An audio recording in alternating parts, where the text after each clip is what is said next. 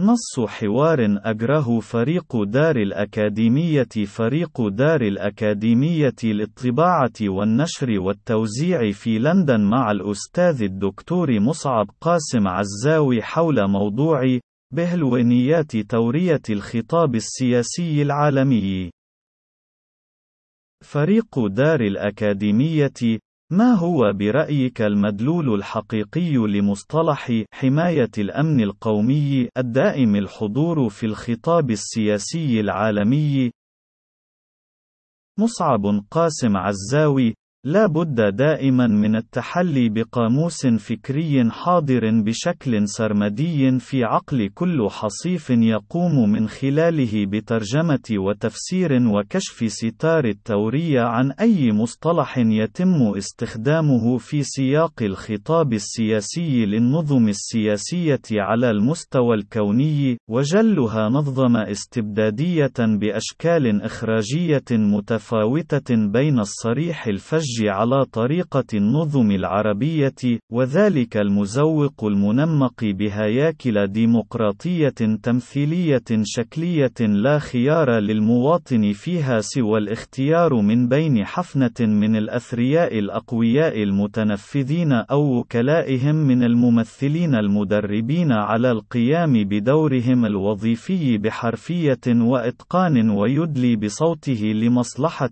أي منهم حسب مظهر مظهره أو أسلوبه الخطابي أو جودة تسويقه إعلاميا، دون أن يعني ذلك تمايزا فعليا في الخطاب السياسي لمن يختاره عن أقرانه في الحلبة السياسية.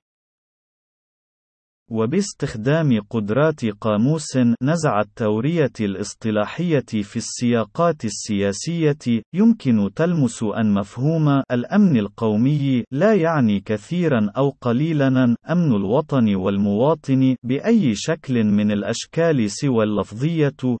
ففي النظم الغربية ذات نموذج الاستبداد المزوق، فإن استخدام مصطلح حماية الأمن القومي يهدف أساسًا لتحقيق هدفين استراتيجيين أساسيين، الأول منها يتعلق بتخليق وإدامة وجود المبرر التلفيقي لإدامة الإنفاق العسكري المهول، الذي يتناقض منطقيًا مع واقع أن معظم النظم الغربية ليست ليست في حالة حرب فعلية مع أي دولة أخرى، وأنها بالفعل في حالة انسجام وتعاون مع كل الدول التي يراد للمتلقي تخيل أنها تشكل تهديدا للنظم الغربية، كما هو الحال في حالتي الصين وروسيا الاتحادية.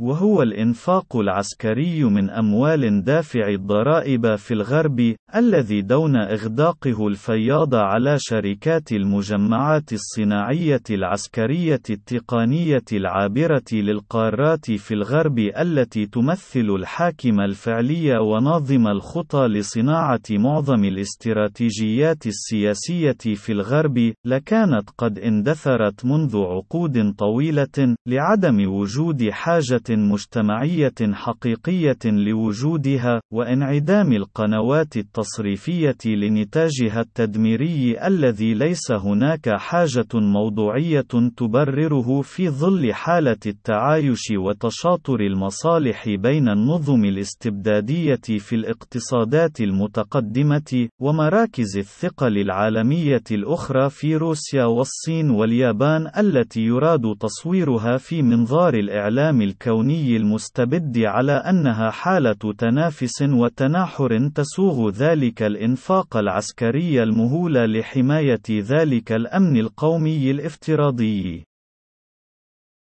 ومن ناحية أخرى فإن هناك هدفًا مضمرًا في مبدأ حماية الأمن القومي وفق القاموس السياسي الغربي، يتعلق بالتبرير الإعلامي والدعائي الضروري لتداخلات القوى الغربية في حماية النواطير المكلفين بشؤون المفوضين السامين في المستعمرات التي اضطروا للرحيل عنها، وتوطيد قدراتهم على ضبط شعوبهم، وض بضمان استيلاء الشركات الغربية العابرة للقارات على الموارد الخام في مجتمعات تلك المستعمرات السابقة بشكل شبه مجاني، واستمرار تلك المجتمعات في تقديم يد عاملة رخيصة بشروط أقرب للعبودية الصرفة، وتحولها إلى سوق منفتحة على أعنتها دون أي ضوابط لتصريف نتاج نفس تلك الشركات الغربية. الغربية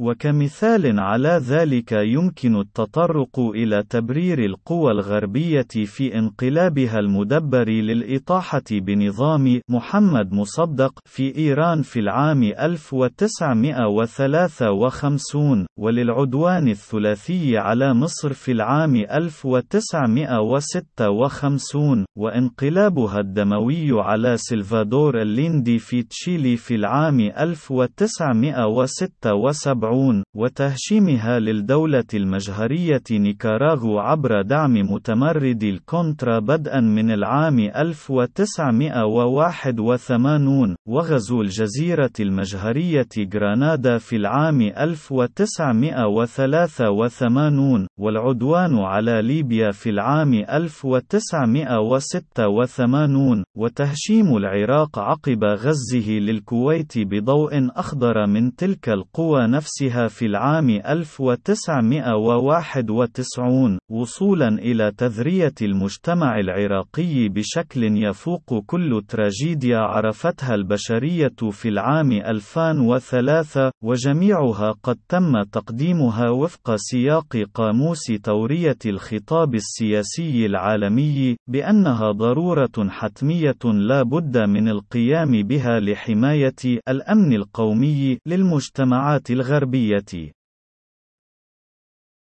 وعلى مستوى مجتمعات المفقرين المقهورين في دول الجنوب، فإن انعدام الحاجة للتكيف مع متطلبات اللعبة الديمقراطية الشكلية بحسب أعرافها السائدة في في دول الشمال الغني، يجعل المهمة أكثر سهولة في ضوء عدم وجود كوابح تشترطها الضرورات الإخراجية لمسرحيات الديمقراطيات التمثيلية وتقتضي التروي في استخدام الحديد والنار وغيرها من الأدوات الاستبدادية الفجة في ضبط طوفان المقهورين المفقرين المنهوبين في تلك الدول، وهو ما يعني تبسيطا لمفهوم الأمن القومي ليعني وفق منطق وقاموس الاستبداد الصريح الفج حماية للنظم الاستبدادية الحاكمة من شعوبها المقهورة، دون أن يتسع ذلك لأي مواجهة مع أي عدو افتراضي أو حقيقي إلا ما قد يطلب التنطع لمواجهته والاحتراب معه بشكل عياني مشخص أو لفظيا حسب تعليمات السادة